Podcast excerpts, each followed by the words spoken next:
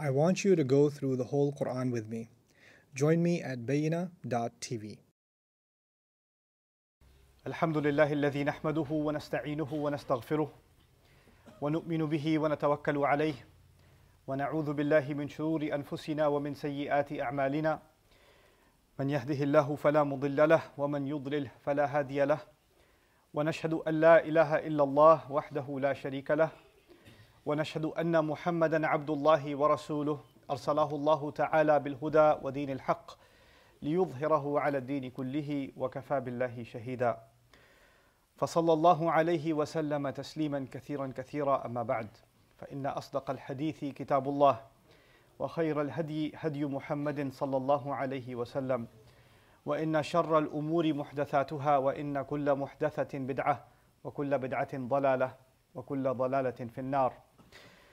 قال الله عز وجل في كتابه الكريم بعد أن أقول أعوذ بالله من الشيطان الرجيم وأن احكم بينهم بما أنزل الله ولا تتبع أهواءهم واحذرهم أن يفتنوك عن بعض ما أنزل الله إليك فإن تولوا فاعلم انما يريد الله أن يصيبهم ببعض ذنوبهم وإن كثيرا من الناس لفاسقون أفحكم الجاهلية يبغون ومن أحسن من الله حكما لقوم يوقنون رب اشرح لي صدري ويسر لي امري واحلل عقده من لساني يفقه قولي واللهم ثبتنا عند الموت بلا اله الا الله واللهم اجعلنا من الذين امنوا وعملوا الصالحات وتواصوا بالحق وتواصوا بالصبر امين يا رب العالمين One of the last surahs to be revealed in the Quran to the Prophet wasallam is Surah Al-Ma'idah. It's the fifth surah in the order of the Mus'haf and is one of the final revelations given to Rasulullah sallallahu alaihi wasallam. In that revelation, there's a lot of conversation between Allah Azza wa Jal te- teaching His Messenger what to say والسلام, to the people of the book, the Jews and the Christians, particularly the Christians. There's quite a bit of discourse with the Christian community. This makes historical sense because by the end of the Prophet's career, sallallahu alaihi wasallam, we were already engaged with the Roman Empire. So it was already clear that the Muslims are going to be dealing with the Christian civilization quite a bit. And particularly what the Quran does is something unique that you don't find in other religious traditions.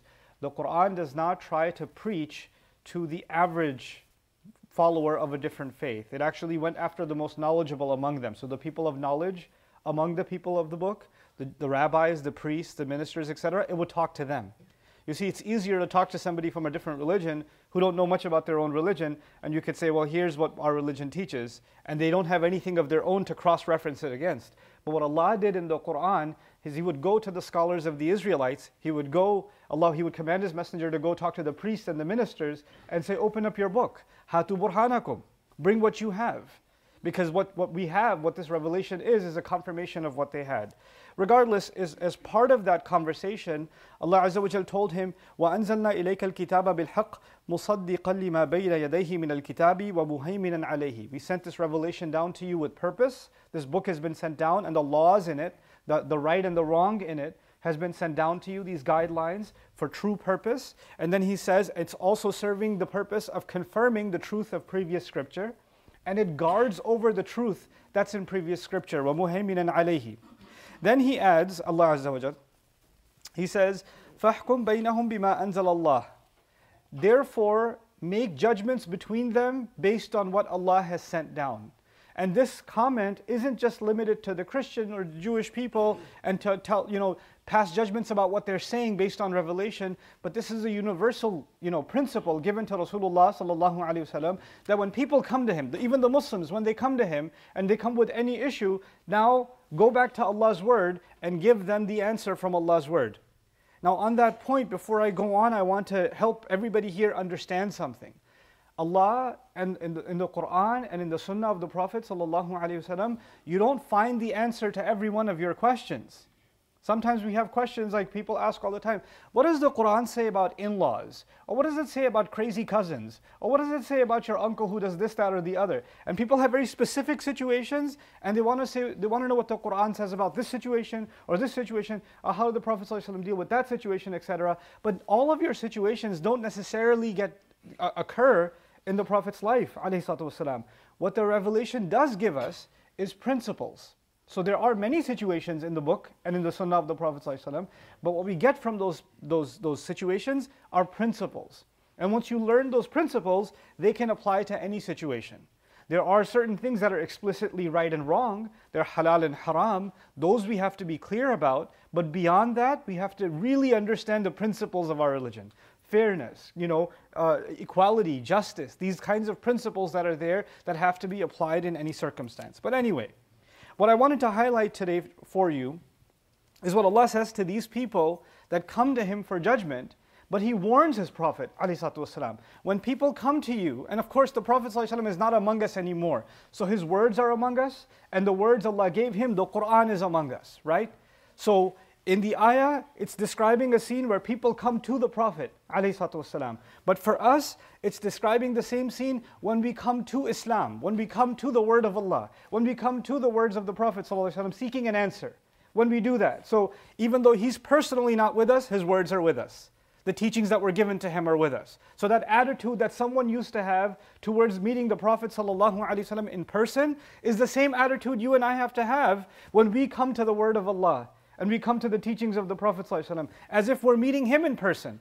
And he's giving us this verdict. Of course, once you understand it properly. So what warning did Allah give to his messenger ﷺ? He says, وَأَنِحْكُمْ بَيْنَهُمْ بِمَا أَنزَلَ اللَّهِ First of all, make judgments between them based on what Allah sent down, meaning Allah's word is the final verdict. Nothing goes higher than the word of Allah. Allah describes His own words as وَكَلِمَةُ اللَّهِ هِيَ الْعُلْيَا The word of Allah is in the highest possible place. It's the highest. There's nothing that can be higher than the word of Allah, than the Quran.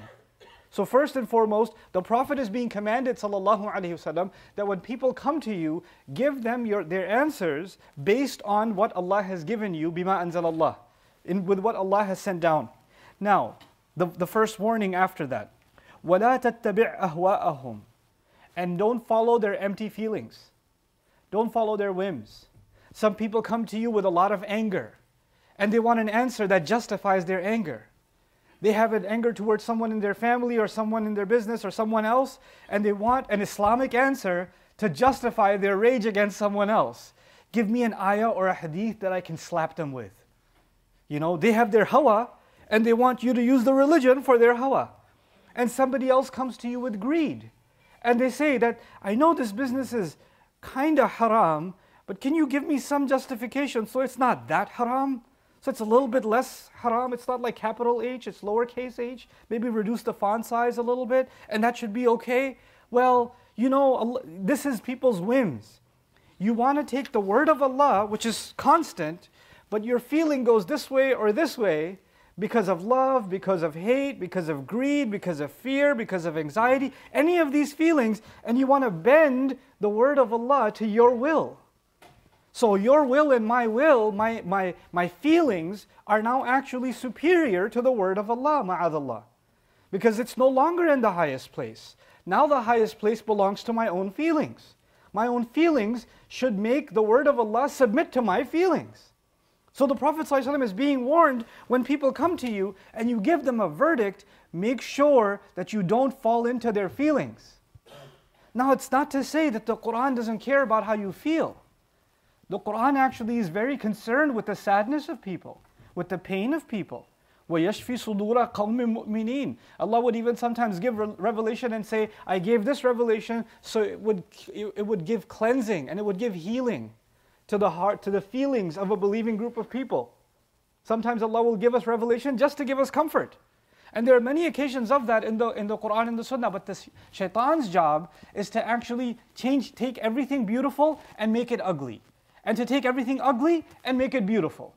So the, the deen of Allah, the, the laws of Allah, actually came to protect us from the harm we can do to ourselves. Our, you know, just like a child, right? A child has uncontrolled emotions uncontrolled desires. If, should, if a child likes chocolate and they have the feeling that they want to eat chocolate all day, and you say, well, that makes them feel good, just keep giving it to them, you're killing this child. You're causing their dental problems. You're causing them to have stomach aches. You're hurting them because you're following their feelings. Well, in a larger sense, human beings can be childish. Human beings can actually act like their feelings are all I care about is how, what I want to do. Just let, let, me be happy. Doesn't matter what the word of Allah says. And when we do that, we're, we're actually causing harm to ourselves. So what Allah does is He says sometimes He teaches us that sometimes our own feelings are actually the biggest danger to ourselves. They're biggest danger to ourselves. You know? He says, وَأَمَّا مَنْ خَافَ مَقَامَ رَبِّهِ وَنَهَى النَّفْسَ عَنِ الْهَوَىٰ the one who feared standing in front of his master and was able to stop them, their own self from getting from running into one feeling after the other like they, they stopped their whims from dictating all of their actions you know in, in the world of marketing i've given you this example before when i was in business school in the world of marketing we studied like grocery stores right and in grocery stores they, the way they lay them out to this day, I, mean, I studied it in like 1875, but whatever. Now, even nowadays, it's the same. When you go into a grocery store, most people go to the grocery store to get some milk, some eggs, and some bread. So you would think it's logical that they should put the milk, eggs, and bread right at the entrance. So people can come, grab it, and go to the cash register. But they put the milk, bread, and eggs all the way on the farthest end, as far away from the entrance as possible. And the reason they do that is they want you to go through all of these products and your feeling will come, eh, I should just grab that. I should just put that in here too. Put that in here too. Put that in here too. They, they, they're hoping your whims dictate your judgments. They're hoping for that, you know. And then you'll notice that at the cash, at the exit, it's the most unhealthy products that taste the, the, the sweetest are right there at the cash register. Because as you leave, just follow your taste. Put some more candy in there.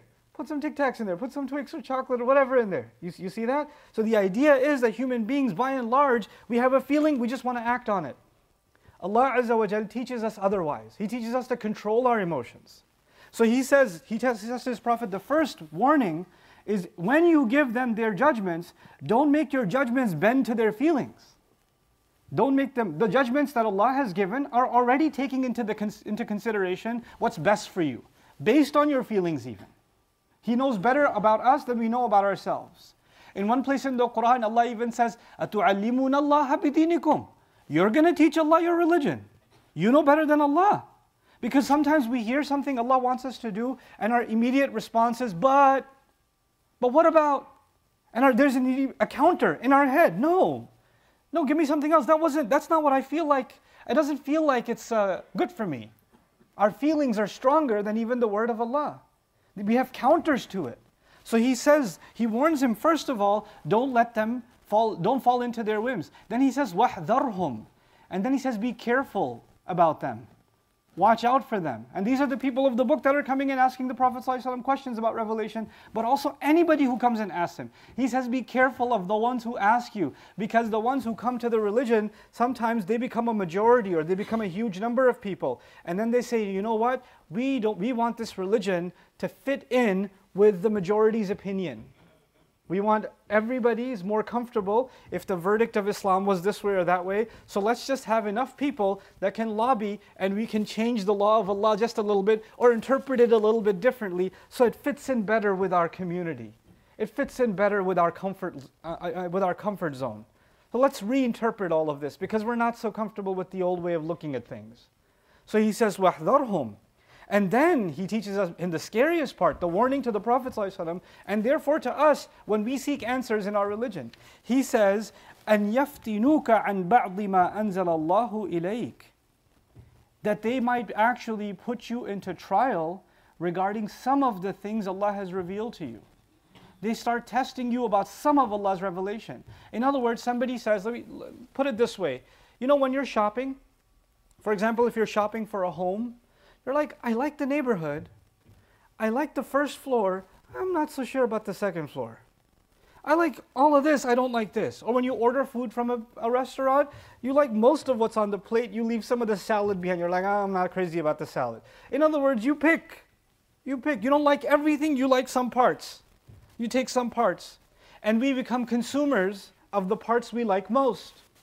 And we bring that attitude like a consumer to the religion and say, I like the prayers. Those are pretty good in Islam. But this whole, this whole riba thing, mm, I'm not, you know, it's a little too inconvenient.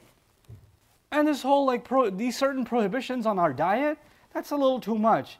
And this is haram and that's, that's I don't know. And this is, this is mandatory also. And these inheritance laws, I don't, you know, I, if, we, if we follow these inheritance laws, then I have to give my brother an equal share as myself, but I don't like my brother. Nobody likes my brother. Let's keep him out of the inheritance.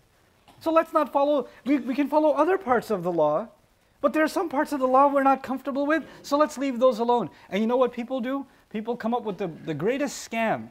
They say we're going to ignore the word of Allah when it comes to money. We're going to ignore the word of Allah when it comes to certain halal and haram, but we'll go to Umrah every year and we'll take pictures at the Kaaba, selfies with the haram behind us, because on Judgment Day we're going to collect those, right? So we take a picture at the haram, you know, put ihram on and show people how spiritual you are, because that's really important. That's why we go there, to take pictures. Do that so that you feel good that you at least do something for Islam, while at the same time violating the major teachings of the religion. You know? And what people do in, in any religion, in, in the psychology of religion, Allah describes this in Surah An-Nisa. He says, إِن تَجْتَنِبُوا كَبَائِرَ مَا تُنْهَوْنَ عَنْهُ نُكَفِّرْ عَنْكُمْ سَيِّئَاتِكُمْ وَنُدْخِلْكُمْ مُدْخَلًا كَرِيمًا He says, if you can stay away from the major sins, then the smaller ones Allah will overlook. The smaller ones you make istighfar, Allah will overlook. You know what people do? They do the smaller good deeds while they want to hold on to major sins. And they say, well, since I'm doing these smaller good deeds, you tell yourself, then these majors, Allah will overlook that. Because look, look at what I'm doing. At least I'm memorizing a surah. At least I came to Ramadan. At least I did that. Like you decide and I decide what part of the word of Allah, what we're going to offer Allah, is up to us. We decide what the priorities are. That's not how this religion works. That actually starts to redefine our entire relationship with Allah. Allah is the master. We are the slaves. The master tells us what's important and what's not. The master tells us what's the mandatory requirement and what is the extra activity. The master tells us what's absolutely impermissible and what's okay. He decides that. We don't get to negotiate that on our terms. To give you a, a, small example of that so you this concept sits in your mind well, if you get a job and you you just got a new job and your boss says, I want you to do project A and project B, and when you're finished with those two, if, you, if you're done during the day and you have some time left, you can work on C. That's all. That's your, your three tasks, A, B, and C. That's all you got to do. And you go in there and you say, A is kind of hard. And B, I don't like too much, it's boring. But C, I love. So I'm just going to work on C all day. And you work on C all day. And the boss says, How'd it go today? I was great. I really loved work. Here's my work. And he says, Wait, I told you to work on A and B. And you say, Yeah, but those, you know, but look at my C. It's so good, right? You're going to get fired because you don't decide what's important. You don't decide what's priority. The boss decides. The same way Allah decides what's the priority in my religion and your religion. We don't get to you know, renegotiate those and reorder those and say, well, here are the things I don't want to do for Allah. Here are the, th- here are the crimes I want to continue to commit. Here are the lies I want to continue to tell, but I'll make up for it with these other extra activities, so it should be okay. That's just a way of us lying to ourselves. Now, the, the warning given to the Prophet ﷺ in Surah Al Ma'idah is أن يفتنوك عن بعض ما أنزل الله فإن تولوا and by the way, if they want to make you slip from just some parts of Revelation, see, the, the wording is not they want you to turn away from all of Revelation. They just want to bend some parts of what Allah has said. The other parts they're okay with. The other parts are fine. Just some parts that don't fit with me or don't fit with my preferences. Allah says, what's the consequence of it? فَإِن تَوَلَّوْا Then if they were to turn their backs, فَاعْلَمْ أَنَّمَا اللَّهُ يُرِيدُ أَن يُصِيبَهُم بِبَعْضِ ذُنُوبِهِمْ then you should know that Allah intends to strike them with calamity because of some of the sins that they're committing. Meaning, this isn't just something that will affect someone in the next life, this will affect someone in this life. There will be problems coming your way and my way when we start compromising the word of Allah knowingly knowingly something was haram and we made it halal for ourselves, or we decided not to think about it. We know it's in the back of our head, it's wrong, but we don't want to deal with it. We just want to pretend it's not there and keep going about our business as, as if everything's okay. If we do this rationalization to ourselves, Allah guarantees to His Messenger wasallam that is an act of turning away from the word of Allah, and the consequence of that is calamity will strike you because of some of your own sins here. You don't have to wait for it in the next life either. It'll come here. Some health problem will come. Some family crisis will come. Some, you know, some, some financial issue will come. Some emotional trouble will come. Depression might strike someone. Anxieties might strike someone. Sickness might strike someone. It may come in all kinds of, you know, the musibah is not just some physical injury. Musibah can be emotional. It can be, it can be something in your mind. You could lose your peace of mind. You can't even go to sleep. You're, you're constantly worried and negative all the time. And it's, it's draining your soul. It's eating away at you. And you know, what can so- solve this problem? Who can I go to to solve this problem? And you know, even though I'm a major believer in therapy and seeking counseling and all of that stuff, but one part of this solution, if Allah has taken the peace out of someone's heart because they keep disobeying Him, then no matter what therapy you go to, that peace will not come back because it only comes from Allah. فأنزل الله سكينته على قلوب المؤمنين Allah sent His own tranquility onto the hearts of believers.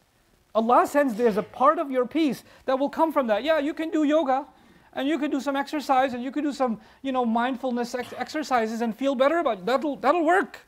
It works. It's great. But there's a part of you that's going to feel more and more broken and that's just going to be an escape. And that's, that, that peace will only come when we are honest with ourselves and we say, I'm not going to play with Allah's words anymore. I'm not going to play this game with Allah anymore. I acknowledge that I did that. I acknowledge that I, I deliberately ignored the word of Allah and I refuse to do that for myself anymore. I will no longer harm myself. Allah says, You should know Allah only intends to strike them because of some of their own sins. وَإِنَّ كَثِيرًا مِنَ النَّاسِ لَفَاسِقُونَ and, and huge numbers of people are truly corrupt and their corruption comes out. كَثِيرًا مِنَ النَّاسِ لَفَاسِقُونَ Look at the wording of the ayah, an-nas. He says this is not just a Muslim thing, this is not just a Christian thing or a Jewish thing or a Hindu, it's a human thing. Human beings know something is wrong, they want to do it anyway. So he says human beings have, so many of them fall into this kind of corruption. But the scariest of these ayat is the next one. أَفَحُكْمَ الْجَاهِلِيَّةِ يَبْغُونَ It's a rhetorical question from Allah. The, the, the, the rule of Jahiliyyah, now Jahiliyyah means a couple of things. Let me explain that in a couple of minutes to you. Jahiliyyah, one meaning of Jahiliyyah is the time before the Quran came in Arabia. Asr al-Jahiliyyah, Zaman al-Jahiliyyah, okay? So there was Jahiliyyah and then there's Islam. Jahiliyyah means the age of ignorance, when there was no light of revelation, when there was darkness. So the ayah says, are they looking to judge their lives? Are they lo- looking to live their lives like they did before revelation ever came? Is that what they want? They want to go back to the old way of doing things? That's one way you can interpret this question that Allah is asking. Another way you can look at this question is actually the root meanings of the word jahiliyyah, jahl. Jahl doesn't just mean ignorance. Jahl means the inability to control your emotions, to be impulsive, to follow your whim, to follow your, your, your, your greed, your lust, your temper. Whatever feeling it is, you just follow it. You just follow it. You fall into it. He says, do, would they like to follow the rule of whatever they feel like? Would they like to be impulsive throughout? And he says, وَمَنْ أَحْسَنُ مِنَ اللَّهِ حُكْمًا And who's going to be better than Allah in giving verdicts? In other words, either we are following Jahiliyyah or we're following the word of Allah. The scary thing about this ayah is it's talking at the end of Revelation. 23, almost 23 years of revelation have already come. And now Allah says, still there are people that would like to live their lives as, this, as if there's no Quran, as if there's no word of Allah, as if it's just an inconvenient truth. The only thing we can do, we don't want to follow it, but we'd like to put it in a really nice, shiny cover and put it on a shelf somewhere. So, it, you know, it, will feel good because we have it. I got a really nice copy from the store. I got a frame in my house too. Look at all this calligraphy. Subhanallah, Allah. Look at the calligraphy. It looks so beautiful. But following it, mm, no. Let's just, let's just perfect our tajweed of it. Let's just recite it beautifully. If that's what they're doing, then that's hukmul jahiliyyah. Afa hukmal jahiliyyati yabghun. Are they, in a contemporary way, I translate, are they really pursuing the, the, the verdict of whims, the verdict of the times of ignorance. وَمَنْ أَحْسَنُ مِنَ اللَّهِ حُكْمًا لِقَوْمِ يُقِنُونَ Who can be more, who can give better verdicts than Allah for a people that actually have conviction? And that's the last comment I want to share with you. The question Allah asked, who can be better than Allah at giving a verdict, at giving a judgment about what you and I should do with our lives, what choices we should make? when he says those words, he adds لِقَوْمٍ يُؤْمِنُونَ for any group of people that are looking to have conviction. If you and I are not convinced that what Allah says is the very best thing for you and me. If we're not convinced of that, if we don't think that Allah knows better what's good for me more than even I know for myself, if that conviction is not there, then hukmul jahiliyyah becomes easy. And following the way of whims becomes easy.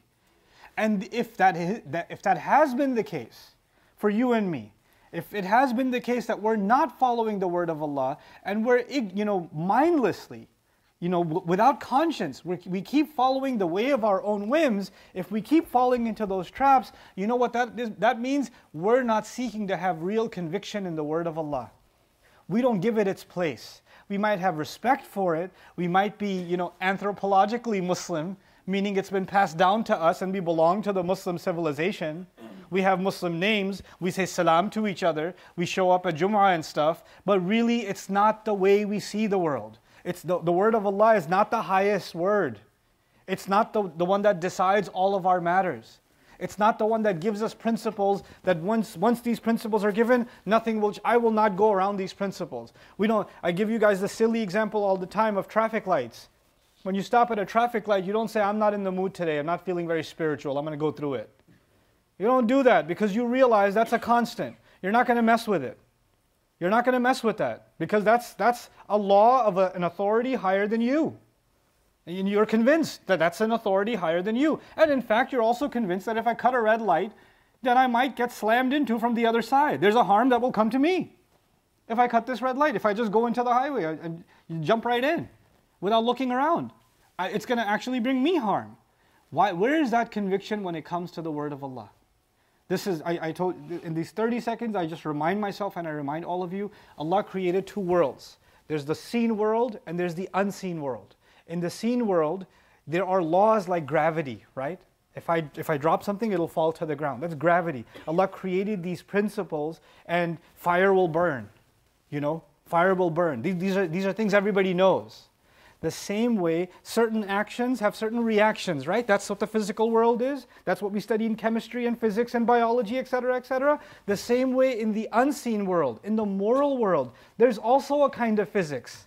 There's also a kind of action and reaction. So when you decide not to follow the word of Allah, you might not immediately see a physical reaction. If you lie, you're not going to see a lightning strike come and burn your tongue. That's not going to happen. If you steal, your hand is not going to become paralyzed for the next 45 minutes. Oh, you stole. Allah says you don't get to use this hand now because you did haram. That's not going to happen. But what will happen, what will in fact happen, is that Allah Azza wa Jal will give us consequences in this life in ways we cannot physically see. Maybe those consequences will come now, maybe they'll come 10 years from now, maybe they'll come you know, to the world around us, but there are absolutely consequences. And I pray to Allah Azza wa Jal that we protect ourselves from those consequences and abide by the rules of Allah that He has given to us for our own benefit. May Allah Azza wa Jal help us take a really good look at our own selves and be honest with ourselves and really, really, truly develop a fear and, an, and a consciousness and an appreciation that Allah has given us a gift. قَدْ أَنزَلَ اللَّهُ إِلَيْكُمْ ذِكْرًا Allah has given, it, given you a beautiful reminder a reminder for yourselves. May Allah Azza wa help us take in that reminder and really illuminate our lives with it. بارك الله لي ولكم في القرآن الحكيم ونفعني وإياكم بالآيات والذكر الحكيم